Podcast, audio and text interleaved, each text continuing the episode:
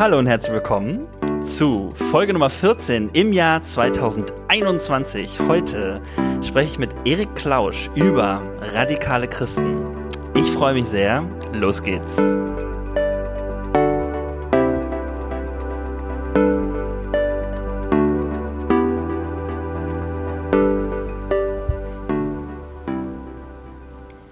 Hallo Erik. Hallo Dennis. Wie schön, dass du eingeschaltet hast. Wir müssen direkt dazu sagen, wir sehen uns in einem kleinen Bildschirm und du bist in Berlin und ich bin im schönen Ruhrgebiet und wir nehmen quasi über die Ferne auf. Aber ich freue mich total, dass es geklappt hat. Vor allen Dingen super spontan. Deswegen habe ich es auch leider nicht hingekriegt, dir noch irgendwie dein Lieblingsgetränk zu ähm, besorgen. Was ist denn dein Lieblingsgetränk im Sommer? Im Sommer? Mm, Holunderblütensirup. Äh, weißt den man so selber ja? macht und dann, dann mit Wasser anmixt. Aber okay, dafür ist ja zu sagen, kalt, deswegen gibt es jetzt Yogi-Tee bei mir.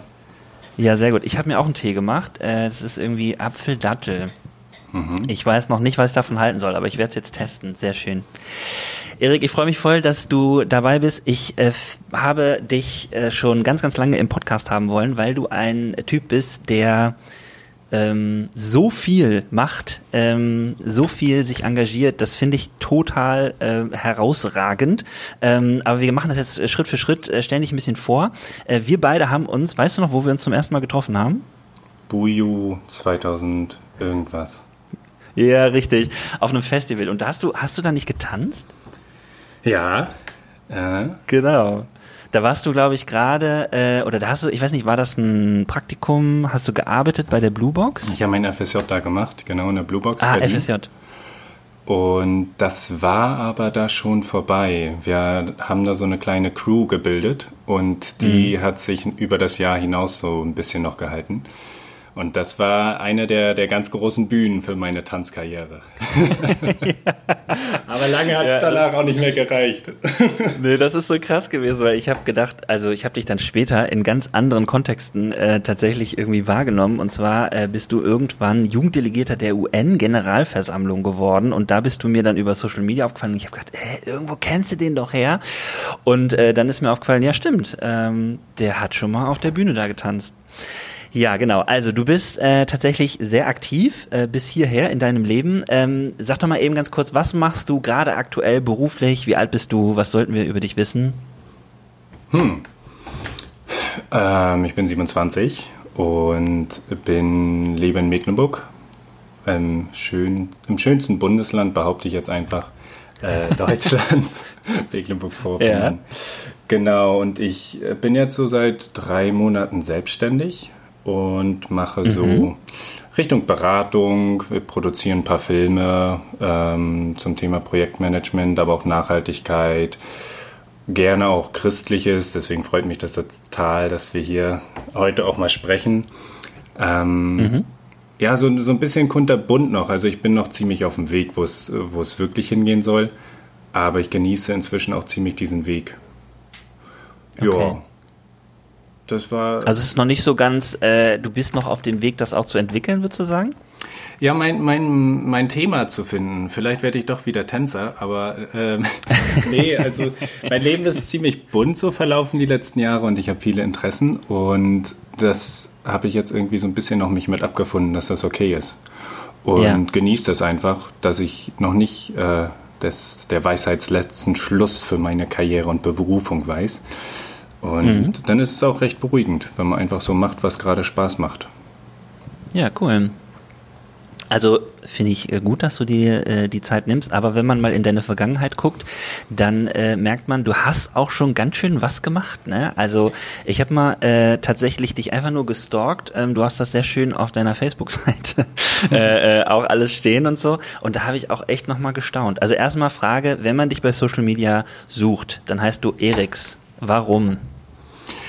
Ähm, ja, tatsächlich wurde ich schon gefragt, ob das eine Gender, äh, einen Gendergrund hat, dass ich das X okay, äh, als ja. Sternchen eingefügt habe. Der, der einfache Grund ist aber einfach, dass ich äh, früher so ein ganz altes Touch-Handy hatte und mich darauf ja. immer verschrieben habe. Das X liegt neben dem C. Und dann irgendwann dachte ich, hm, wäre ja vielleicht ein Künstlername. Vor allen Dingen, weil niemand sich merken kann, ob ich mit C oder K geschrieben werde. Dann ist X draus geworden. Aber hat jetzt keinen äh, kein, kein Berufungs- oder äh, höheres, äh, höheren Sinn dahinter. Okay, ich dachte, also es könnte natürlich auch noch dein altes äh, äh Ego sein aus der Tänzerzeit oder so, aber das ist es nicht. Gut, ich verstehe. Ähm, Du bist also ähm, irgendwann, du hast ein FSJ bei der Blue Box Berlin gemacht. Das ist auch eine Einrichtung, die, ähm, ich glaube, die haben einen eigenen Kindergarten, die machen aber auch ganz viel und ähm, arbeiten mit Kindern und Jugendlichen zusammen. Das ist auch schon immer was, was sich, glaube ich, durch dein Leben zieht. Ne? Du hast irgendwann angefangen, aber bei dir in MacPom auch Power On zu gründen. Erzähl doch mal, was ist das? Ja, Power On ist tatsächlich, also es ist ein Verein von ich würde fast sagen, Freunden von mir. Und mhm. das ist aber so, ganz viele Ideen sind durch die Bluebox entstanden. Also Power On ist nach meinem FSJ entstanden, wo ich einfach, also hier in Berlin habe ich äh, bei meinem FSJ einfach gemerkt, wie Armut aussieht, wie Armut mhm. bei uns im reichen Deutschland aussieht. Und mir ist so ein, einfach bewusst geworden, wie wie ausweglos das eigentlich ist. Ne? Also, mhm.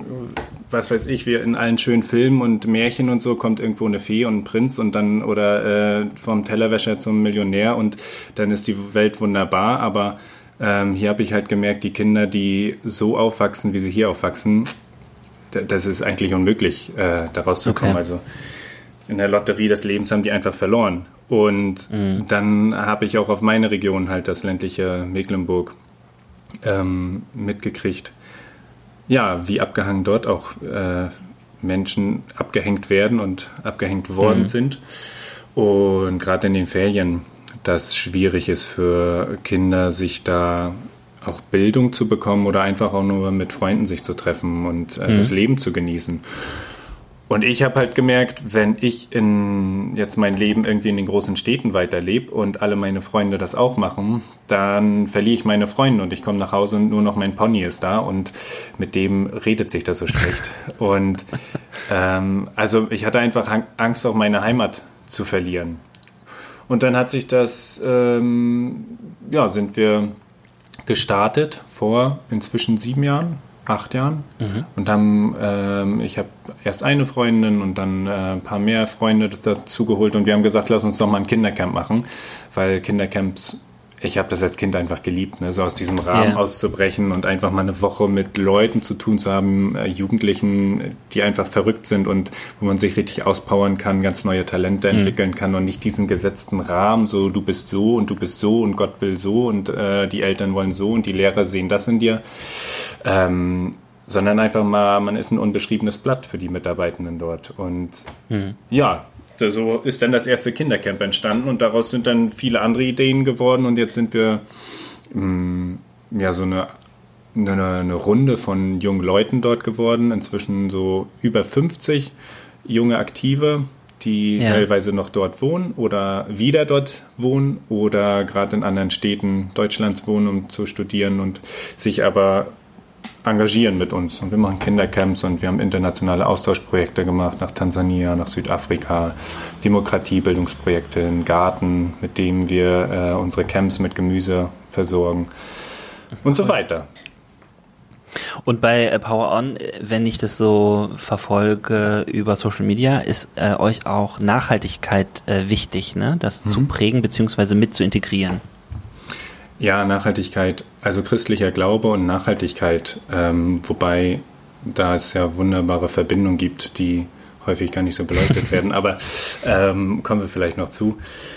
Mhm. Ähm, Nachhaltigkeit, genau, das war einfach für mich bei der Gründung, habe ich in Lüneburg angefangen zu studieren, damals 2013, 14, so in dem Rahmen. Und da habe ich erstmal mitgekriegt, wie abgefuckt eigentlich unser System ist, wie abgefuckt unsere, äh, unsere Welt sehr schnell sein wird. Also ja. es war ja noch lange vor Fridays for Future und äh, der erste mhm. Tesla kam da, glaube ich, äh, war da auf den Straßen nicht, dass Tesla jetzt die Welt mhm. rettet, aber wo oder und Windkraft äh, und das ganze mhm. Energiewende kam so langsam ja erst auf.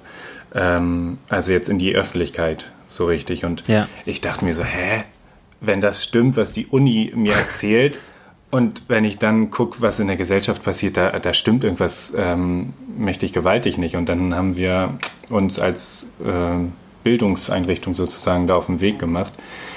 Mhm. Und ja, von Anfang an, Nachhaltigkeit äh, war dann ein großes Thema. Ressourcen und dann auch irgendwann Klimawandel und ähm, uns auch mit den mhm. Folgen beschäftigt. Ne? Auf einmal waren Flüchtlinge in Deutschland und dann hat man mitgeredet, mhm. uh, da ist ein Zusammenhang, äh, Klimawandel, Fluchtursachen und so weiter. Ja. Und das war ein ganz schönes Erwachen, glaube ich, für viele von uns, mhm. inklusive mir. Hast du das Gefühl gehabt, dass, ähm, also wenn ihr so ein Kidscamp macht, dass äh, Kinder und Jugendliche da Bock haben, sich mit zu beschäftigen? Unbedingt.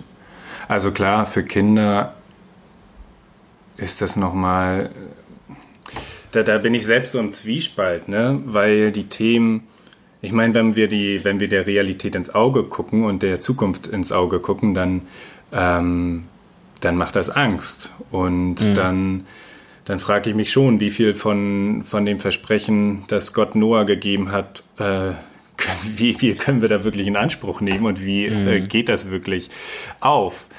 Ähm, und ich habe Angst schon Kindern, oder ich möchte Kindern keine Angst machen, sondern Kinder sollen äh, aus dem Vollen schöpfen und im Leben stehen und äh, in die Zukunft blicken und voll Motivation und Hoffnung nach vorne gucken. Mhm. Aber die Klimalage verspricht ihnen äh, nicht unbedingt das ähm, entspannteste Leben so, ne? Also wenn wir ja. Äh, ja, einfach durch Fridays for Future ist es ja auch ein bisschen in die Öffentlichkeit gekommen. Und ja, das ist ein krasser Akt, so wie viel Wahrheit vertragen die und mhm. ähm, wie können wir aber auch sie fit machen, damit umzugehen. Mhm. Vor allen Dingen, weil es ja Sachen sind, äh, für die sie überhaupt keine Schuld tragen. Also im christlichen, ich sag mal, ja. im konservativen geht es ja gerne so darum, das ist deine Schuld, äh, Sünde und deswegen hast du die Folgen jetzt zu tragen.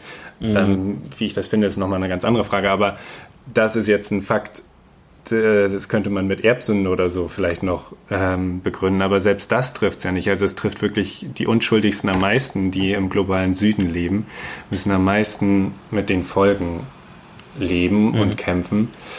Ähm, ja, und das macht mich schon ganz schön unruhig so. Mit Jugendlichen ja. allerdings ist das cool. Also mit unseren Mitarbeitenden, wir sind alle so zwischen 15 und 25. Ich bin jetzt schon mhm. einer der Ältesten. Ähm, und da, das sind halt Leute, die wirklich ähm, bald in entscheidungstragenden Positionen oder wie gendert man das, äh, äh, kommen. Ja. Also in, in Positionen, wo sie Entscheidungen treffen und auch so als äh, Studierende oder als einfach so aktive ähm, schon Macht haben und auch wirklich gestalten können. Ne? Oder durch Fridays for Future und so, da ja wirklich eine Stimme haben in sozialen Medien, ähm, da wirklich sich eine Stimme verschaffen können. Mhm. Und da ist es, ähm, das ist richtig cool und das Power On, glaube ich, auch ein echter Inkubator so in unserer Region, wo ja, Leute zusammenkommen, die, die einerseits das verstehen, wie gefährlich äh, es ist und auf der anderen Seite aber auch echt Bock haben, was zu verändern. Ja, Du hast jetzt äh, zwischendurch immer schon mal so ähm, erzählt und begründet auch, wie du da Glaube und auch ähm, das Christentum äh, für dich mit reinbringst. Wie kommt das, dass du gläubig bist? Oh, das ist ein langer Weg. also ich bin, ich bin christlich aufgewachsen. Mein Opa war Pastor, ähm, mhm. auch in der Kirche, in der äh, ich groß geworden bin zum Anfang und dann ist er in Ruhestand gegangen. Und ähm, mein christlicher Weg hat, ich habe viel kennenlernen dürfen, auch viel, was mich abgeschreckt hat und heute mit dem, was ich jetzt weiß, noch mehr abschreckt. Mhm. Ähm, also ich habe ultra evangelikale Kreise in Brasilien kennengelernt, als ich dort ein Austauschjahr gemacht habe. Mhm. Ich ähm, kenne die ICF-Strukturen hier aus Berlin. Ich kenne verschiedene Baptisten, Gemeinden, den Buju und so weiter, mhm. ähm, auch katholische ähm, Gemeinden und bin aber eigentlich evangelisch und irgendwie von der Theologie her fühle ich mich da auch ganz wohl. Nur die Aufmachung ist äh, so. Ah. Und, und ich denke mir so, eigentlich, eigentlich ist das mit dem christlichen Glauben doch ziemlich geil. Ähm, mhm. Gerade so in letzter Zeit. Ich habe mich so mit ähm, Eckart Tolle und äh, ähm, Richard Raw beschäftigt, die Schriftsteller mhm. oder Autoren, aber auch ähm, über den Dalai Lama und Desmond Tutu das Buch über die Freude gelesen, wo ich einfach so mitgekriegt habe, okay, Glaube und ähm, vor allen Dingen das Christentum, da steckt so viel Schönes drin ne? und so viel, was ich einfach auch erleben kann und äh, als wahr empfinde. Warum kriegen wir es nicht gebacken, dass diese Religion wirklich frei macht und wirklich äh, zum, zum Handeln befreit? Also wirklich zum, um wirklich andere Menschen mhm. zu empowern, uplifting auf Englisch. Also äh, empowern ist jetzt auch nicht so richtig deutsch, aber äh, ja, frei machen halt so. ja.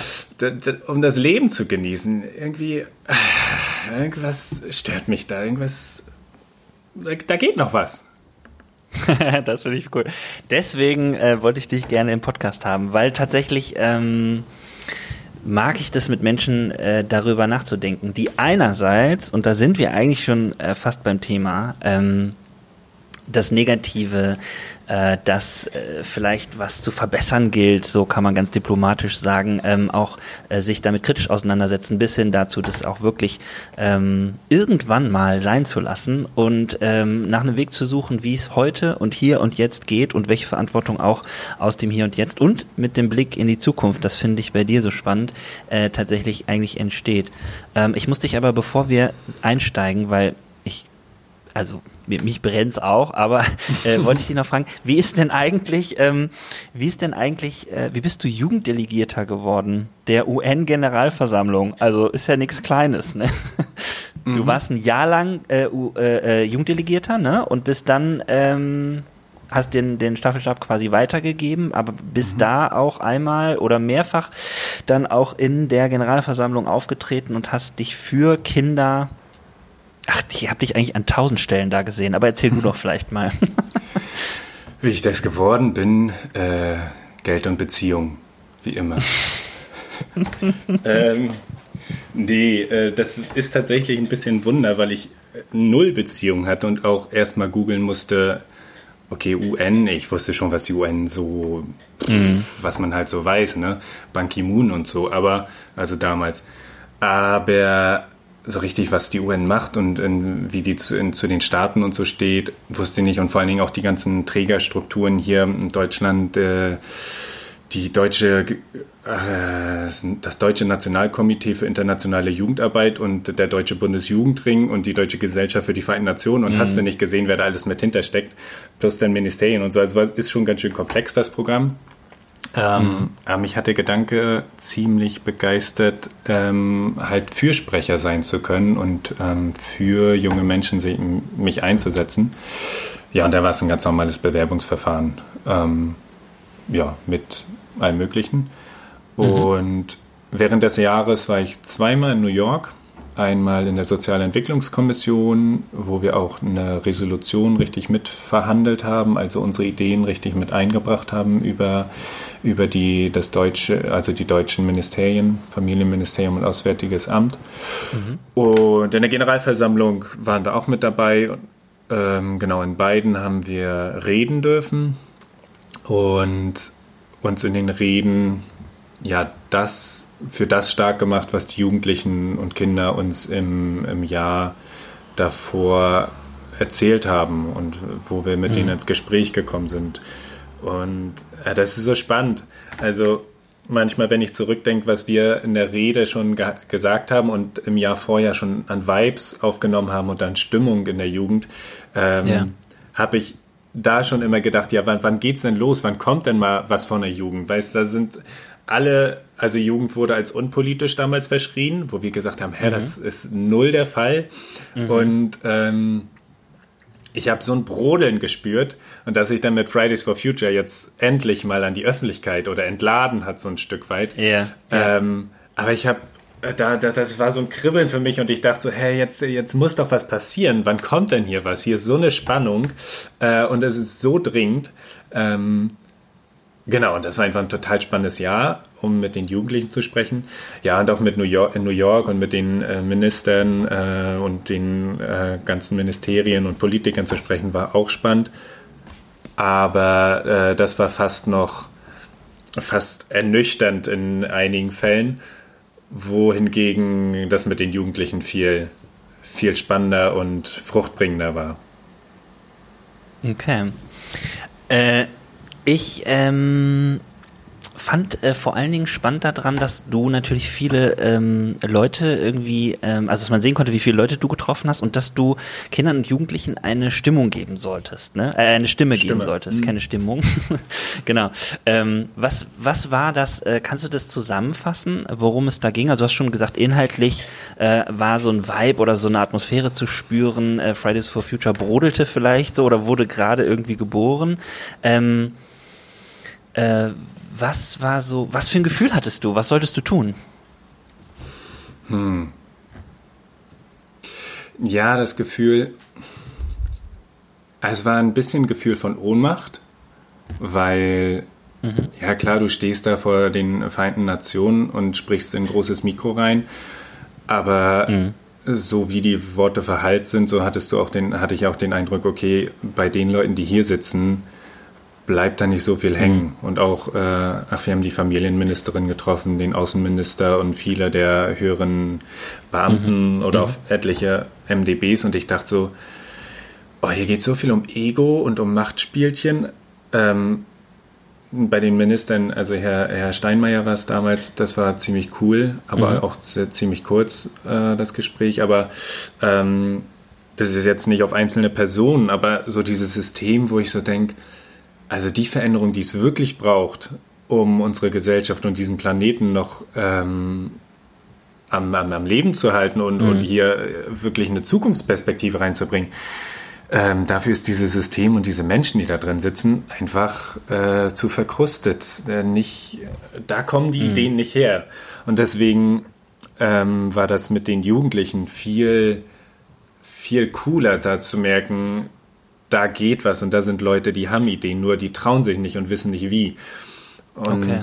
ja, wo ich dann weitergekommen bin und dachte so, hä, was, was lernen wir denn in unseren Schulen, wenn es nicht das ist, um äh, die Probleme der, unserer Zeit anzugehen, ne? Wenn die Jugendlichen, mhm. keine Ahnung, Gedichte, Analyse auf vier Sprachen können, aber nicht, äh, nicht fertig kriegen, ein Projekt zu machen, um das Problem in ihrer Region oder wie auch immer anzugehen. Und ähm, das war so ein bisschen ja, was war so eine kleine Zerrissenheit, die ich in mir gespürt habe. Ja. Das passt auch ein bisschen zu dem Thema, was wir äh, miteinander irgendwie mal besprechen wollen. Und zwar sind wir, als wir uns ähm, vorbesprochen haben, dass wir irgendwie einen Podcast zusammen machen wollen und so weiter, äh, sind wir irgendwie auf ein Zitat gekommen. Äh, da geht es äh, darum, äh, was radikal ähm, oder was, was, was heißt es, radikal zu sein? So, ja. Ähm, und das war natürlich, das ist im letzten Jahr schon gewesen, das waren ganz andere Zeiten. Irgendwie ist es jetzt natürlich gerade sehr aktuell, wenn man bedenkt, was ähm, ja, äh, abgeht am Kapitol oder was abgegangen ist am Kapitol in den USA zum Beispiel. Ich finde, es ist nur ein Beispiel, aber ich habe das auch irgendwie echt nochmal im Nachhinein zum Beispiel bei dem Thema gedacht, radikales Christsein, boah, das, das ähm, würde ich als erstes irgendwie als negativ, da kommt bei mir als erstes so negativ an. Ne? Mhm. Ähm, da sind so viele Schilder bei diesem ähm, ja, was ist das, bei dem Bestürmen des Kapitols gewesen von äh, so, eins war ständig zu sehen, Jesus 2020, also es geht ja schon damit los, dass es 2021 ist, ne, aber wo du so denkst, was ist das denn? Also so viele Leute aus dem Glauben heraus motiviert äh, bestürmen quasi da ähm, das Kapitol und, und wenden sich äh, äh, mega ähm, strange und abgefahren und auch wirklich verblendet sozusagen gegen ähm, die Politik ähm, oder was auch immer, äh, wie Sie das sagen würden. Und ähm, das ist nur ein Beispiel von den Assoziationen, die man haben könnte. Man findet viele, boah, könnte auch sagen, irgendwie Videos oder Beispiele oder auch natürlich unterschiedliche Strömungen von Christen, wo man sagen kann, das sind radikale Christen. Als wir aber gesprochen haben, hast du gesagt, naja, ich fände geil, wenn man das nochmal ganz anders aufdröselt, weil ich finde, radikal zu sein, das fehlt uns eigentlich total. Und dann sind wir über dieses Zitat gestolpert. Ich lese das mal kurz vor mhm. ähm, und dann äh, würde ich gerne wissen wollen, warum dich das ähm, angesprochen hat hat. Das Zitat ist von Hannah Arendt. Mm, die war auch sehr kritisch in ihrem Leben und hat sich äh, oft und gerne mit Leuten auseinandergesetzt und angelegt. Und sie hat gesagt irgendwann, oder geschrieben, das Böse ist immer nur extrem, aber niemals radikal. Es hat keine Tiefe, auch keine Dämonie. Es kann die ganze Welt verwüsten, gerade weil es wie ein Pilz an der Oberfläche weiter wuchert. Tief aber und radikal ist immer nur das Gute. Hm. Kannst du dich erinnern? ja. Ja, die Radi also radikal kommt ja von, von Wurzel. Also genau, ja. Ich, ich, äh, ich ähm, meine Eselsbrücke sind da immer die Radieschen. und ähm, an der Wurzel anpacken. Und ja, wenn ich da irgendwelche Bekloppten in, am Kapitol sehe oder auch AfD-Anhänger, beziehungsweise äh, ja, auch AfD-Anhänger, aber halt auch ähm, Corona-Leugner und Co. oder früher mhm. Pegida oder wie auch immer, die sich die Querdenker und sonstigen Enttäuschten, sag ich mal, vom System mhm. nennen. Ähm, die haben ja keine radikalen Lösungen, die haben ja keine mhm. Zukunftsvisionen. Also mhm. Ich möchte zurück, äh, wie es vor 50 Jahren war oder ins Kaiserreich. Das ist ja keine Lösung. Also es ist ja, ja das ist ja nicht ja. radikal, das ist ja, ja. Äh, irgendwas gefällt mir nicht und ähm, früher da äh, war es vielleicht besser, also nehmen wir das. Aber das ist ja nichts Kreatives, nichts wirklich Umbrechendes, sondern mhm. also zurück in der Zeit zu gehen, ich weiß nicht, ob das jemals radikal war. Das ist einfach alternativlos. ähm, aber radikal im Sinne von wirklich mal das Problem anzugehen und zu gucken, ja, in unserem System läuft was schief, natürlich. Und mhm. ähm, das habe ich auch als Jugenddelegierter manchmal gesagt und damit große Irritationen hervorgerufen, dass ich den, den Nazis auf dem, auf dem Dorf bei mir um die Ecke durchaus zustimme und sage, ja, ich sehe die Probleme auch. Mhm. Nur radikal wäre es dann einmal zu gucken, was in unserem System wirklich falsch läuft. Und da habe ich jetzt auch nicht die der Weisheit letzten Schluss, äh, ganz und gar mhm. nicht. Aber ähm, die Antwort geht auf jeden Fall weiter darüber hinaus, dass Merkel schuld ist oder ähm, mhm. die Ausländer schuld sind oder wer auch immer. Und sondern ich sehe das Problem und wenn wir das Problem radikal lösen wollen, halt genau müssen wir da auch Alternativen für finden, ist unser Wirtschaftssystem, dass mhm. wir, dass wir Wirtschaftswachstum als größte Maxime haben ähm, und damit denken, dass wir damit ähm, Wohlstand und Glück und Zufriedenheit und Frieden und alles andere mhm. herstellen können. Aber für mich ist das, das ist eine Droge, die mhm. so lange funktioniert, ja, aber bei jeder Sucht entstehen dann ja Effekte, dass du immer mehr, immer mehr, immer mehr brauchst. Und wenn ich ähm, gucke, mein eigenes Leben, ne? also mit wie viel brauche ich um das aufzufüllen, was eigentlich bei mir innerlich leer ist. Mhm. Und wenn ich mich umgucke, wie, ja, wie viel Betäubung brauchen wir dafür? Und wenn ich dann sehe, ich habe mit meiner Nachbarin im letzten Jahr nochmal, also ziemlich vor einem Jahr ist sie gestorben. Und kurz vorher hatte ich nochmal mit ihr gesprochen und, ähm, und ich bin total froh, dass das nochmal geklappt hat. Und da saß ich bei ihr auf der Couch und sie hat einfach ein bisschen erzählt, wie sie in unserem Dorf angefangen hat nach dem Krieg. Ja. Und die hatten bis in die 60er, 70er Jahre, kein 70er Jahre, glaube ich, kein fließend Wasser, also in der DDR. Die Ach, mussten krass. einmal durchs ganze Dorf gehen und beim Kuhstall sich das Wasser schöpfen. Nein, echt? Und ähm, das war jetzt auch kein Wasser, das man trinken konnte, sondern sie hat gesagt, sie haben tatsächlich Stückchen von Ratten und sonst was drin gehabt. Also es musste abgekocht werden, sonst war das ja. lebensgefährlich. Und innerhalb von, also die Frau hat, also die Generation ist ja teilweise noch am Leben, sie ist jetzt genau vor einem Jahr gestorben, aber die hat noch Zustände erlebt, geschweige denn von Telefon oder Auto oder so oder mhm. sonst was. Ne? Und heute haben wir Probleme in, in unserer westlichen Welt, ähm, und regen uns darüber auf, dass wir eine Maske tragen müssen, um andere mhm. Leute Leben zu schützen. Und wo ich so denke, ey, irgendwas läuft hier doch mächtig schief, dass wir merken uns doch nicht mehr. Also, wenn wir überlegen, wo wir hergekommen sind, in welcher, wie schnell und wie, wie gut es uns geht, in, geschichtlich gesehen und wie gut es uns geht, global gesehen, wenn wir uns mit anderen Leuten vergleichen, ähm, worüber, re worüber reden wir hier? Warum sind mhm. wir nicht die glücklichsten Wesen und Menschen und äh, des ganzen Universums? ähm, ich kann per Knopfdruck auf dem Handy sonst was erreichen. Also ja. meine Freunde in Brasilien anrufen. Das, äh, ja. das war unvorstellbar vor, ja, ähm, vor ein paar Jahren noch. Und oh, ja, ja ich finde es total gut. Ja, vor allen Dingen, weil es äh, beides ähm, ja tatsächlich, wenn man mal drüber nachdenkt, ähm, beides ist so verrückt und so, äh, wie, was ist das? ironisch eigentlich, ne, dass man einerseits äh, sich schon allein ähm, damit äh, lange, lange Zeit beschäftigen könnte, was eigentlich alles möglich ist und natürlich auch, äh, wenn man das Gespräch mit deiner Nachbarin nimmt, ähm, wie rasant auf einmal mhm. diese Droge ähm, tatsächlich wuchert sozusagen, ja, oder wie sagt man, äh, wie rasant sie sich dann auch irgendwie weiterentwickelt und so weiter, dass man dann schon so merkt, boah, krass, ja, und es gibt so viele Möglichkeiten, wie du sagst, ne, sich zu betäuben.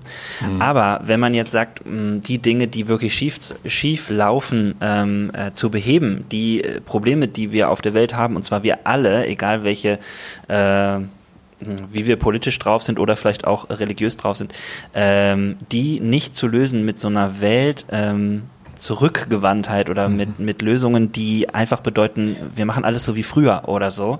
Oder wir schotten uns ab sozusagen.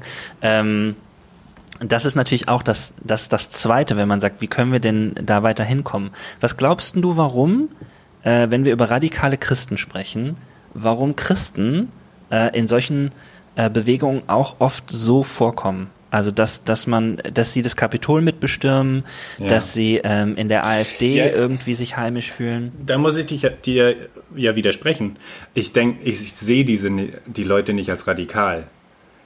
Das okay. ist also das ist so, also jetzt können, kommen wir in äh, was ist radikal im, im Sprachgebrauch, aber ähm, so wie Hannah Arendt das beschrieben hat in dem Zitat, in dem Zitat, dass Radikalität mhm. ähm, also das Böse ist immer nur extrem, aber niemals radikal.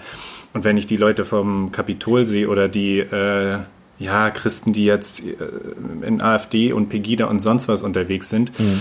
ähm, das ist nicht radikal. Das ist, das ist extrem. Ja, ja. das ist ja. Extremismus. Aber ähm, ja, ich glaube, sie werden radikal genannt, weil ihre ihre Schritte und das, was sie tun, ist so für die Leute so weit weg von so einer Art Mainstream und auch vielleicht von ihrer eigenen Einstellung, dass sie also radikal, also in ihrer hm, in ja. ihrer Tat radikal wahrgenommen werden. Aber du sagst quasi, das ist überhaupt nicht radikal, weil es ist eigentlich keine Lösung, die an die Wurzel geht, sondern es ist quasi oberflächlich, ne? Ja, das ist mh, hm, oberflächlich. Das ist ja, das, also radik äh, dieses, wollen wir extreme Christen sagen? Oder, ja, klar, können wir machen. Um jetzt diesen Begriff da einmal rauszunehmen, aber ähm, diese Christen, die, ich glaube nicht, dass die jemals sich wirklich eine, eine krasse Glaubenskrise durchgemacht haben. Mhm. Ich will niemandem was absprechen, aber dieses, wirklich mal alles anzuzweifeln. Und, und ich glaube auch nicht, dass die bereit wären, wie Jesus im, im Garten Gethsemane zu sitzen und äh, zu sagen, ey, Vater, ähm, also so zu, zu, schwitzen und zu trauern mhm. und zu äh, bluten und zu Angst zu haben und dann zu sagen, mhm. ja, aber trotzdem nehme ich deinen Willen. Das mhm. ist radikal. Also mhm. Jesus, der sagt, ey, ich könnte jetzt einfach weglaufen. Ich weiß ja, der wusste ja, dass Judas kommt mit den ganzen äh, ähm, Soldaten und Hohepriestern und äh, was weiß ich, wer da alles im Schlepptau war. Mhm. Und er wusste, dass er ans Kreuz geht und so weiter. Da hat er ja Monate oder Jahre lang schon drüber geredet. Der hätte ja weglaufen können und sagen können, hier, ach Gott, such dir dort doch nochmal einen anderen. Ähm, aber ja. der hat gesagt, nee, das ist jetzt mein Weg, das ist meine Berufung, da gehe ich durch. Und hm. zu sagen, pff, wenn die Masse schreit, kreuzige ihn, kreuzige ihn, kreuzige ihn, dann mache ich das. Das ist radikal. Mhm. Aber jetzt auf einer Straße der Pulk zu sein, der sagt, kreuzige ihn oder in diesem Fall äh, halt irgendwas anderes zu schreien, das ist für mich nicht radikal. also. Ja, aber das finde ich eigentlich gut. Also äh, finde ich echt gut, darüber nachzudenken, sie äh, äh quasi äh, Menschen, die das so tun, noch nicht mal radikal zu nennen, sondern zu sagen, ey, das ist extrem, aber radikal seid ihr auf gar keinen Fall. Äh, Finde ich wirklich cool. Und es passt natürlich zu diesem Zitat, weil in diesem Zitat ja gesagt wird, ähm, ähm, es ist niemals radikal, weil es einfach keine Tiefe hat. So, es wuchert vielleicht, es, ist, es kann die Welt verwüsten, hat Hannah Arendt geschrieben, so, ne? Ähm, aber tief und radikal ist eigentlich nur das Gute. Sie, sie macht das ja in diesem Gegensatz, böse und gut mhm, sozusagen. Ne? Mhm. Ich finde das auch ein cooles, sehr, sehr cooles Zitat. Mm, okay, ähm, also extreme Christen. Ähm, sag noch mal, warum glaubst du, ist es so, dass, dass Menschen in so einer dass, dass, in, dass Menschen in so einer, ähm, ich sag jetzt mal, schlimmen Art und Weise ihren Glauben hm. leben. Now we're talking. ich glaube, ich kann das verstehen, glaube ich. Unsere Welt ist schon komplex und auf uns strömen ja, also allein wie ausgefeilt Werbestrategien sind. Ja, oder wie, mhm. also ich hasse es, in den Supermarkt zu gehen, weil mhm.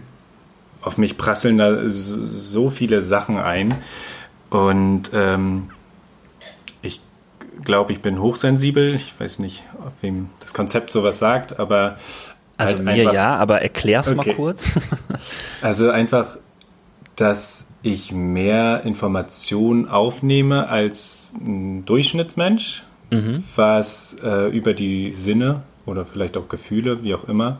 Mhm. Ähm, nur, dass es halt extrem dann auch anstrengend ist für meinen Kopf und Körper, mhm. das zu verarbeiten. Mhm. Und deswegen ist so ein Supermarkt ähm, oder auch so Fernseh gucken mit Werbung dazwischen extrem anstrengend für mich, weil da so viel auf einen einprasselt. Geballer, ja. Ja. Oh. und ähm, aber das haben ja alle, äh, äh, ob wir jetzt hochsensibel sind oder nicht, ähm, die mhm. Informationen äh, kriegen wir ja trotzdem und im Zweifel wird es ja noch mal schriller und noch mal dröhner mhm. und noch mehr Sex da rein und noch mehr äh, Provokation oder Gewalt in die Filme, damit irgendwas noch bei uns schwingt. So ja. nach dem Motto, wir sind schon so abgestumpft von, äh, von sämtlichen Drogen, da muss man nochmal irgendwie einen draufsetzen, damit mhm. die Leute überhaupt nochmal was merken. so überspitzt gesagt. Und sich da in dieser Welt zurechtzufinden, ähm, bieten extreme Antworten und extreme, ja auch religiöse Muster, glaube ich, einfache Auswege. Also mhm. wenn dir jemand sagt, äh, die Welt ist böse, aber Gott ist gut, dann kannst du alles so wunderbar in eine Kast, äh, mhm. Kiste packen. Und wenn dir jemand sagt, nicht nur Gott ist gut, sondern Gott ist so und Gott ist so und Gott ist so und äh, äh zum Thema Sexualität hat er die und die und die Regeln und ganz klare abge, äh, mhm. ganz klare Regeln und äh, Grenzen.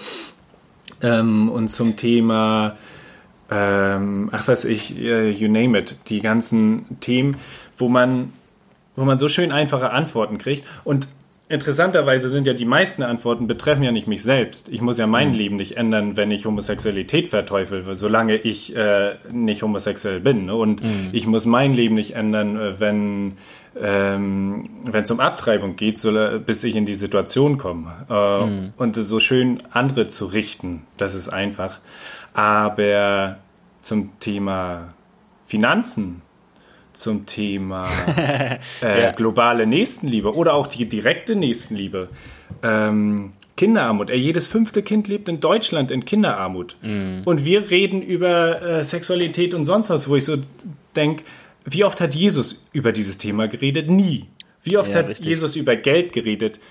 Hunderte Male. Ja, richtig. Oder über den, der barmherzige Samariter. Ja, wo, wo sind denn die Predigten, dass ich den, den Obdachlosen um die Ecke fütter jeden Morgen mhm. oder was weiß ich ihn aufnehmen, wo die Gefangenen besuche und die Kranken äh, besuche und heile und so weiter. Und wo ich so denke, wenn radikal, dann doch da. Und mhm. wenn, wenn, wenn der, der Klimawandel der braucht radikale, also fundamentale Änderungen. Mhm. Wo sind wir da als Christen? Wo, mhm. wieso bieten wir da keine Lösungsalternativen? Wenn, ähm, und da wären wir doch genau richtig. Ich meine, heute verlieren in, in, Südamerika Bauern schon ihr Land und ihre Existenz und Leute müssen sich aus der Sahelzone äh, auf den Weg machen und verlieren ihre Heimat und ähm, etc. Durch die Ressourcenknappheit geht es weiter, dass äh, Leute in, in, menschenunwürdigen Verhältnissen arbeiten müssen. Die Lieferketten, die wir betreiben, von denen wir enorm profitieren bei mhm. Klamotten oder was auch mhm. immer, äh, da leiden Menschen, Kinder arbeiten für uns und wir reden als Christen über radikale äh, Blabla-Themen. Und ja, ich, genau. wo ich so denke, nee, wenn wir wirklich, wenn wir wirklich äh, die neue Erde ähm, das neue Jerusalem hier mitten uns etablieren wollen, dann müssen wir auch da anpacken oder gerade da anpacken. Und natürlich auch in uns. Und nicht in einer Weise von wegen, ähm, ich bin böse, ich bin Sünder und jetzt äh, muss ich mich ganz auf geißeln. Sondern, aber da, da wird es jetzt sehr theologisch, aber äh, vielleicht zwei Sätze, wo ich denke, wenn Jesus für uns gelebt hat und gestorben ist, dann bin ich doch befreit da wirklich aus voller Kraft loszulegen? ja, du sagst das so einfach, ne? Aber das ist wirklich eine spannende Frage, weil ähm, ich bin voll bei dir, ich stimme dir voll zu. Ich merke, dass ich ähm, auch diese Diskrepanz, ähm, oh, wie oft fällt mir das auch auf, dass ich so denke, boah, ey, wie wenig predigt man über Geld als Pastor und wie oft wird man gefragt, kannst du nicht mal was zum Thema Sex vor der Ehe machen oder wollen wir das nicht mal und ja, also ne, klar, wenn das das Interesse ist und so, aber mh, mm, ich fand deine Antwort äh, tatsächlich sehr, sehr interessant und gut, äh, dass du sagst, das, was daran fasziniert, wenn man das macht, ist die Einfachheit. Und auch das natürlich nicht nur, was uns interessiert und was uns vor die Füße fällt, äh, Sex Sales und so, das ist ja klar, aber auch, dass man äh, in einer extremen Weise vielleicht sein Christsein oder sein Glauben lebt, hat damit zu tun, dass es häufig diese Einfachheit ist, die mir total gut tut in einer komplexen Welt sozusagen. Ne? Mhm. Ähm, mhm. Aber jetzt hast du das schon ein paar Mal auch gesagt. Ähm, wir haben doch eigentlich, wir sind doch eigentlich frei davon, uns diesen Druck zu machen. So würde ich es jetzt mal übersetzen. Mhm. Sag mal ganz konkret, wie geht das? Jetzt ist jemand, der ist eigentlich ähm, äh, sucht sucht eine Alternative äh, für Deutschland und äh, fragt sich, wie geht das? Ähm, und er möchte aber diese Einfachheit im Leben sozusagen Kannst du dem was sagen? Ganz konkret kann die Person den Just People Kurs bestellen, der von Micha Deutschland rausgebracht wurde, wo es ganz coole Alltagstipps gibt und Glaubenstipps und mhm. das Thema äh, Nachhaltigkeit und äh, globale Gerechtigkeit ähm, mit Theologie zusammengebracht wird. Das ist mhm. so ein Kurs für Hauskreise oder auch, ja, ja am besten so für Hauskreise äh, oder Jugendgruppen oder so. Und ansonsten mein, also für mich war ein, ein Durchbruch sozusagen. Ähm, ich war jetzt im Urlaub in Italien mit meinem VW-Bus und habe dort äh, halt viel gelesen. Mhm. Und von Eckart Tolle habe ich den Satz gelesen, jetzt ist mein Freund. Mhm. Also der jetzige Moment ist mein ja. Freund und ich lebe nicht äh, in der Vergangenheit und trauere dem, was äh, früher war, hinterher mhm. in meinem Leben oder äh, Theologie oder was auch immer. Und ich lebe auch nicht für die Zukunft und flüchte mich immer, irgendwann wird alles mhm. gut. Mhm. Ja. Was irgendwie ja beides auch äh, theologische äh, ganz gut oder in, in Christenkreisen, glaube ich, ganz gut vertreten ist. Ne? Also ja, das stimmt. Ich, ich glaube, ja, ähm, das ist so, wie Elon Musk Leuten verspricht, dass sie irgendwann auf dem Mars leben können. So machen wir das, glaube ich, als Christen ganz gerne, dass wir ihnen versprechen, irgendwann im Himmel wird alles gut. Aber Jesus ist ja nicht ja, gekommen, genau. um zu sagen, dass irgendwann im Himmel alles gut wird, sondern Jesus hat gesagt, so jetzt beginnt das Reich Gottes und das Senfkorn ist jetzt in der Erde und das geht jetzt auf und Zion ist mitten unter euch und die neue Erde entsteht mitten unter uns und so weiter. Und ähm, da denke ich mir, wenn das wahr ist, dann, dann lass uns doch loslegen. Und dieses ja. Jetzt ist mein Freund. Ähm, ich habe halt sehr für die Zukunft gelebt. Also jetzt nicht für irgendein Leben nach dem Tod, sondern vielmehr so von wegen äh, jetzt noch ein halbes Jahr diesen Job oder ein halbes Jahr ähm, dieses Projekt und danach mache ich Urlaub und danach geht's mir gut. Und wenn ich im Urlaub war, habe ich gemerkt, äh, nach dem Urlaub mache ich das Projekt und dann wird alles gut. Aber ich äh, mhm. konnte nie so richtig den Moment genießen. Und das war für mich echt so ein Schlüssel, wo, wo ich dann im Urlaub äh, das gelernt habe und jetzt tatsächlich, das klappt auch weiterhin, ganz verrückt, wo ich einfach ab und zu am Tag mich hinsetze und ein Gebet spreche, manchmal auch einfach nur genießt, dass mein Körper so funktioniert mit Atmung und Herzschlag und was weiß ich. mhm. und dann merke, dass ich ganz bei mir bin und, und lebendig bin und leben darf. Und dieses Geschenk anzunehmen und ähm,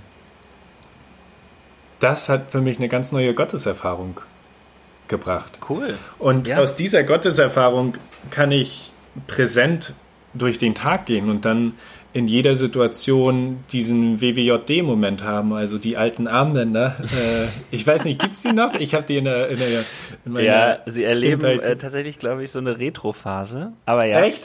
auch nicht ganz ja, unproblematisch so übrigens, das Konzept. ja. Nicht unproblematisch? Ja, nee, hab, ähm, äh, hab, es gibt Leute, die, die machen sich eine Menge Druck, äh, das zu erfüllen, was äh, Jesus für ihr Leben will. So, sagen wir es mal so. Ne? Und es gibt Leute, die sagen, ach, ähm, ich finde das mhm. eigentlich eine ganz gute Frage. Das ist immer ein bisschen die, auch die Perspektive sozusagen. Macht es mir Druck, etwas erfüllen zu müssen oder ist es ein freies Nachdenken über, was ist eigentlich gut? So, ne? Das in mhm. Kürze vielleicht dazu. Aber was meintest du? Du sagst, Klar, jetzt also, heißt für äh, dich. Ja, ich, äh, nee, das macht Sinn. Aber da kommt es ja auch wieder darauf an, welche Glaubenssätze sprechen da Richtig, dahinter, ja. ne? Und, und wie, wie, wer ist Jesus für mich? Ist Jesus der Typ, der, der mit dem Dreiecksauge auf mich guckt und äh, mich bestraft und die ja. Sünden äh, nach und nach, also Sünden nicht im Sinne von Zielverfehlung, sondern im Sinne von Fehler, mhm. irgendwie in so ein Buch einträgt und irgendwann muss ich die abarbeiten, so ungefähr, oder abbeichten. Sondern für mich ist das halt anders. Ich bin erst befreit und sehe, okay, Jesus hat so radikal gelebt, der hat, der ist für mich gestorben und jetzt darf ich das einfach annehmen. Ich muss nicht mal selbst sterben in dem äh, Sinne, sondern ja, mein Ego ja. kann sterben oder das, was ich denke, was fürs Leben wichtig ist. Aber ähm, so als, als Person, als, als Sein, als gegenüber Gottes darf ich, bin ich voll angenommen. Und ich bin mhm. voll okay, so wie ich bin. Mhm. Und ich darf Fehler machen. Mhm. Und ich muss dann also da gibt es viele Diskussionen mit meinen Freunden, aber ich glaube tatsächlich, ich darf Fehler machen und ich darf ähm, Wieso über die Stränge schlagen. Dann? Naja, so von wegen, ja, das ist doch dann doch auch Sünde und ähm, wenn du das provozierst, Fehler zu machen und äh, hier und da, aber dann musst du dich doch auch schlecht fühlen und dafür Abbitte leisten und so. Aber ja, ja, klar, aber für mich kommt erst die Vergebung und dann starte ich ins Leben. Ja.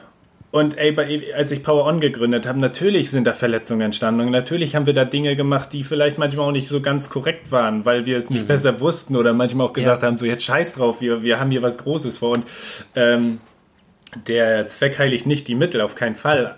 Aber das ist dieses, erst bin ich befreit, erst bin ich äh, heilig geworden. Mhm. Und das kann ich nicht richtig ausleben, weil ich noch in Mensch, meiner menschlichen Haut lebe. Aber wenn Zion und wenn diese neue Erde von Gott äh, dieses Gott, Reich Gottes hier unter uns ist dann bin, und ich ein Teil davon sein darf, dann darf ich jetzt auch mal loslegen.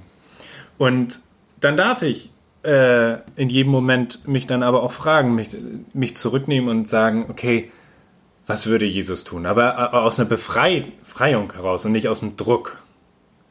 Ja, ich. Es ist ach, so komplex.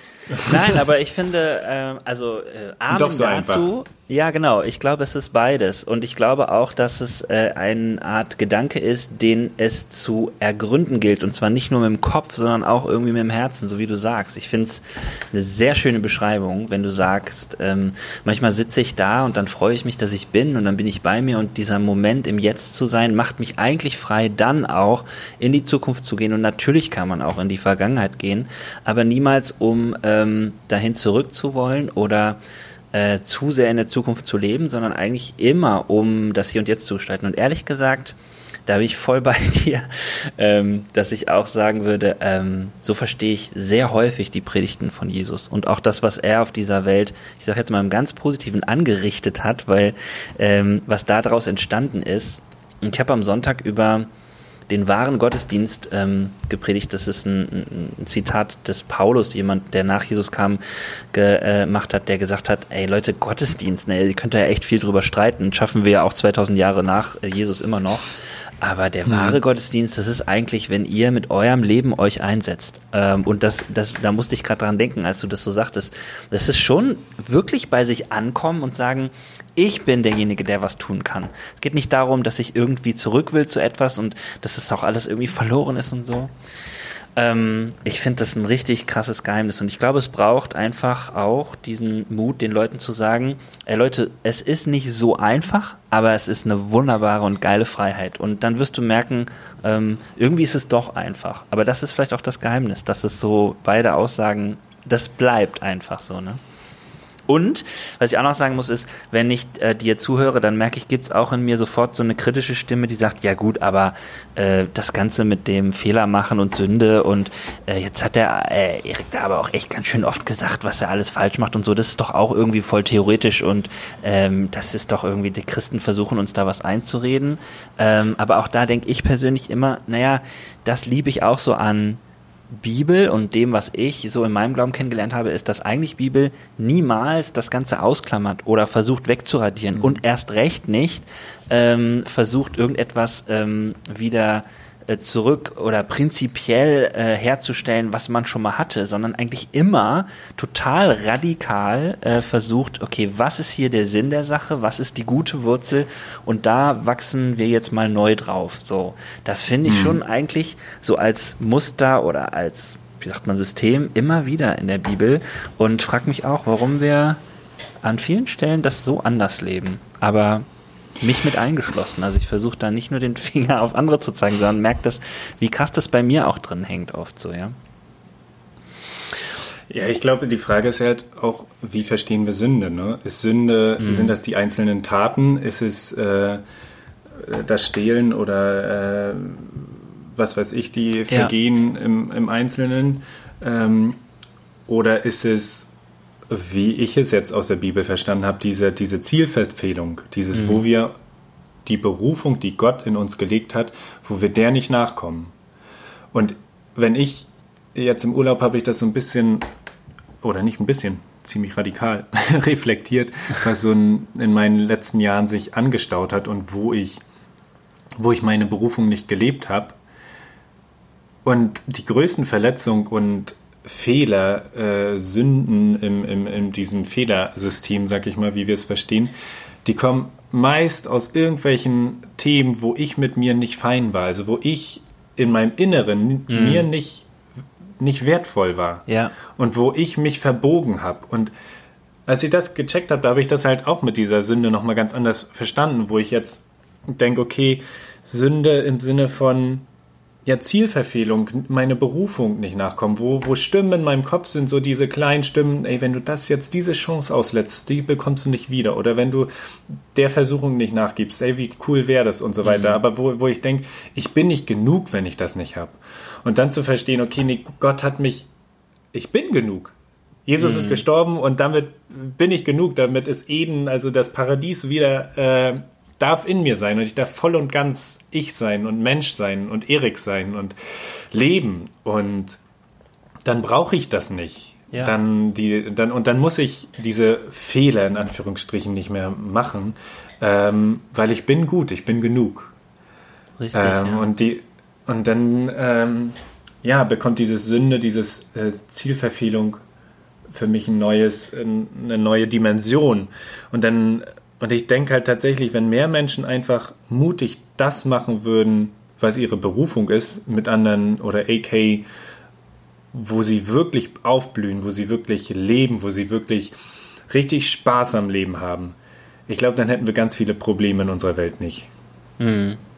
Das glaube ich auch. Das glaube ich wirklich. Und ich glaube auch, dass es äh, in jeder äh, Zeit auch andere Dinge gab und trotzdem wären dort Menschen gewesen, die gespürt hätten, das ist mein Projekt, da muss sich was verändern oder ähm, ja. das möchte ich verändern und so. Ne? Also diese Radikalität. Mhm. Ähm, ich finde es auch interessant, dass du sagst, weil das ist was, was mich auch schon seit einigen Monaten beschäftigt, dass das irgendwie miteinander zusammenhängt. Weil du beschreibst das ja so als inneren Weg, der aber ganz viel mit dem Äußeren zu tun hat. Also, dass es, mhm. äh, dass es mit, dass es zusammengehört.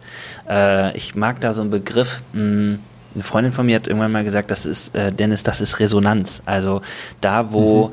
quasi ähm, ich mich mit mir beschäftige, etwas mit mir passiert und ich mich vielleicht auch in diesem christlichen Sinne äh, auf den Weg begebe, etwas, ähm, ich sage jetzt mal, loszulassen, was ich schon immer irgendwie festgehalten habe und was doof war, böse war, oder ein Scheitern ähm, irgendwie ähm, tatsächlich hinter mich gebracht habe, eine Krise durchlaufen habe, ganz viele andere Beispiele noch, ähm, setzt dann eine Veränderung frei, die eine Wirkung hat auf diese Welt, die ist gut. Und deswegen resoniert das dann. Also, dass das mhm. Äußere mhm. und das Innere zusammenkommt und man einfach denkt, krass.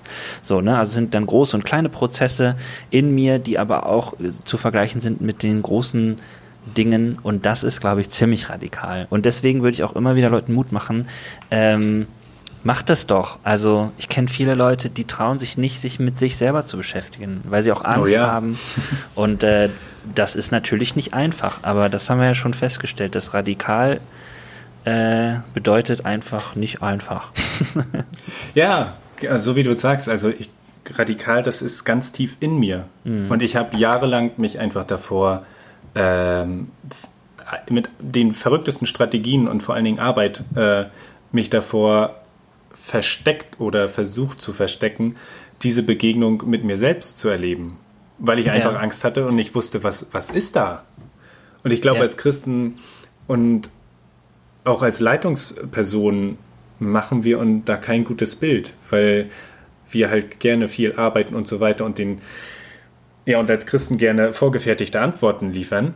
Ja. Ähm, aber ganz wenige da wirklich ganz tief in sich reinspüren ähm, und da radikal mal gucken, okay, wo, wo resoniert's, äh, wo, wo klingt da was in mir, mhm. wer bin ich eigentlich? Ja. Und ähm, ich bin da, würde ich keine Ahnung, wo ich da bin, irgendwo am Anfang, aber es macht total Spaß, halt diesen Weg zu gehen, Mega. um mal wirklich zu gucken, okay, ganz tief drinne, was ist da? Und dann vom Innen nach außen was zu verändern. Mhm.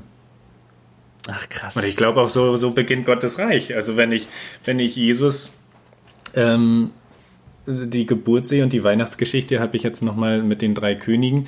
Die sind in, äh, zu Herodes in den Palast gegangen, weil sie dachten, da muss was Prunkvolles, was ganz Großes, Scheinendes mit ganz viel äh, Zepter und Gloria und Tom, äh, mhm. Timborium, nee, wie auch immer sein. Aber Gottes äh, Reich oder Jesus, äh, das war ja nicht, das war nicht das große Shiny Shiny, sondern ja. ähm, das Besondere. Und das, ähm, ja, und dann hat Maria diese Worte in ihrem Herzen bewegt. Und es geht um Worte und das Herzen und mm. so ganz anders. Ja, das stimmt. Und es ist wirklich auch eine, auch da äh, krasse Verbindung, wenn man diese ganze Geschichte mal auf einer Ebene denkt, was heißt das, was heißt das für mein Inneres auch? Das mm. Unscheinbare, das Kleine und so weiter. Was wird daraus? Ja, crazy. Also wir fassen zusammen. Ein radikaler Christ ist jemand, der den Mut hat, äh, sich mit sich zu beschäftigen, äh, in sich zu gehen, im Jetzt zu leben sehr inspirierend. Ich würde gerne an der Stelle einen Punkt setzen. Hast du Bock, mit mir ans Lagerfeuer äh, zu gehen? Auf jeden. Ja. Mit unserer Tasse Tee. Wie schmeckt mein Tee jetzt? Äh, ich finde ihn nicht so besonders, muss ich ganz ehrlich sagen. Aber ich habe hier auch noch so ein Glas Wasser stehen. Ich bin auch schon zum guten Leitungswasser übergegangen. Das äh, liebe ich auch sehr. Ich mag zum Beispiel kein Sprudelwasser. Ich weiß auch nicht, das ist bei mir ziemlich strange. Ich weiß nicht, Sprudel ist für mich Mineralwasser, nee. ist nicht meins. Nee, äh, bin ich bei dir. Okay, sehr gut. ich treffe selten Leute, die das mit mir teilen. Aber gut. Ich verstehe auch nicht, wie Leute äh, Flaschen kaufen können, wenn es aus dem Wasserhahn in besserer Qualität kommt. Auch das ist das. ein Nachhaltigkeitsding für mich, aber ich bin irgendwo in mir steckt auch ein Schwabe, glaube ich. Ist ja an der einen oder anderen Stelle auch nicht schlecht, ne? So, äh, das Lagerfeuerbekenntnis heißt, ich ähm, treffe vier Aussagen, die haben sich immer noch nicht verändert, auch in der neuen Saison mhm. immer Sommer. Und du sagst einfach mal, mh, mm, was dir dazu so einfällt. Im Idealfall kommentiere ich das gar nicht. okay. Wird dir schwerfallen, bestimmt. Könnte sein. Ich glaube tief im Herzen an,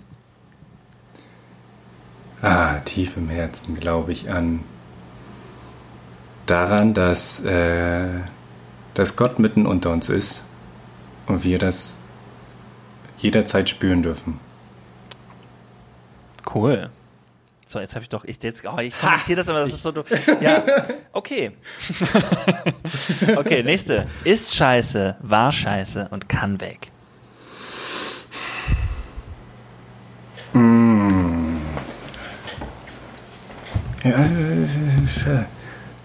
SUVs. SUVs, doch, SUVs. Gut, die Antwort gab es noch nicht. Finde ich sehr gut. Ja, Also okay. nichts gegen einen Land Cruiser oder Land Rover oder so, der richtig im Gelände auch tobt. Aber ich als äh, kleiner E-Autofahrer, ähm, nee, SUVs nicht. Da halte ich auch immer drauf oder versuche die auszubremsen. Also wenn ihr so einen grünen Citigo vor euch seht und im SUV sitzt, ist es aus christlicher Nächstenliebe okay, zu okay. zukünftigen Generationen. Wir passen auf. ähm, wenn du sofort könntest, welches große Ding würdest du starten?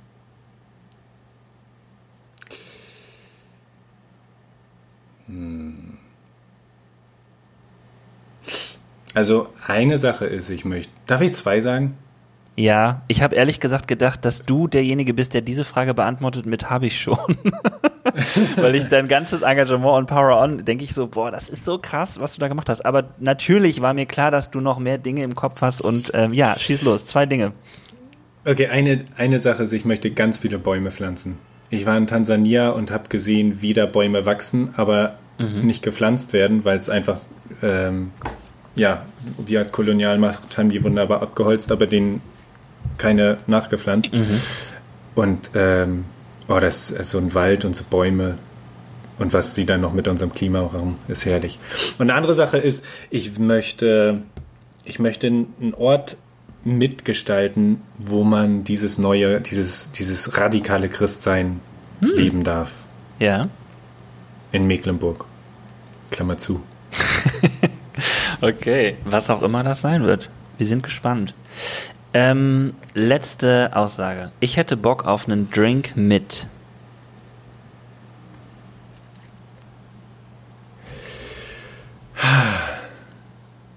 Trevor Noah und Olli Schulz. zusammen? Mal gerne auch zusammen. Nee, das sind Menschen für mich, die, die sind so krass und äh, also so in der Komplexität ja. und trotzdem so real. Trevor also Noah so finde ich auch sehr, sehr spannend als Person. Bei Olli Schulz bin ich mir immer nicht so sicher, aber du bist Fan, ja? naja, nicht Fan, aber ich, ich, ich schätze ihn als, als sehr ähm, real, also so, wie sagt, was ist real auf Deutsch? Real, real wahrhaftig, wahrhaftig, authentisch. authentisch. ja, wahrhaftig. Ähm, ja, äh, echt, echt ein. Echt, stimmt. Das ist auch noch eine gute Übersetzung, ja. Okay. Dann machen wir ein Date und dann gucken wir einfach sozusagen, wer von den beiden kommt. sozusagen, ich hätte auch Lust, dabei, dabei zu sein, sozusagen. Mal gucken. Ich bringe dann so einen äh, äh, Apfel-Datteltee hier mit oder so. Mal schauen. Und den kriegt Alright. dann Olli Schulz. genau. Oder Trevor Noah kann meinen dann kriegen. Der schmeckt ganz gut. okay, sehr gut. Eric Erics, ich danke dir sehr, ähm, dass du in meinen Podcast gekommen bist. Ich äh, hätte tatsächlich noch weiter mit dir reden können. Ich habe halt gerade auch noch gedacht, wenn jemand nochmal Bock hat, sich über Sünde Gedanken zu machen, muss er unbedingt, das fiel mir nämlich gerade ein, als wir geredet haben, die Folge Nummer 7 von meinem Podcast nochmal anhören, weil da habe ich mit Markus in der Folge aufgenommen, ähm, Theologiestudent ähm, aus Berlin auch, und der hat eine ganz interessante Theorie zum Thema Sünde. Würde ich nochmal empfehlen. Und ich will euch alle nochmal einladen, wenn ihr äh, irgendwie eine Idee, einen Gedanken, Kommentar, Feedback, Kritik habt, dann ähm, genau kommentiert doch gerne bei Insta oder bei Facebook. Das interessiert uns und äh, wir gucken, wie wir dann äh, da mitmischen sozusagen und mitmischen können. Aber dir danke ich, dass du da warst und dass du äh, ja ganz viel erzählt hast und äh, mich inspiriert hast, würde ich sagen. Äh, Freue mich äh, sehr, dass wir uns die Stunde Zeit genommen haben und äh, sag einfach mal bis demnächst, wenn wir man auch mal wieder so sehen können. Mach's Auf gut. Auf jeden Erik. Fall. Ganz vielen Dank dir. Gerne. Bis dann. Ciao.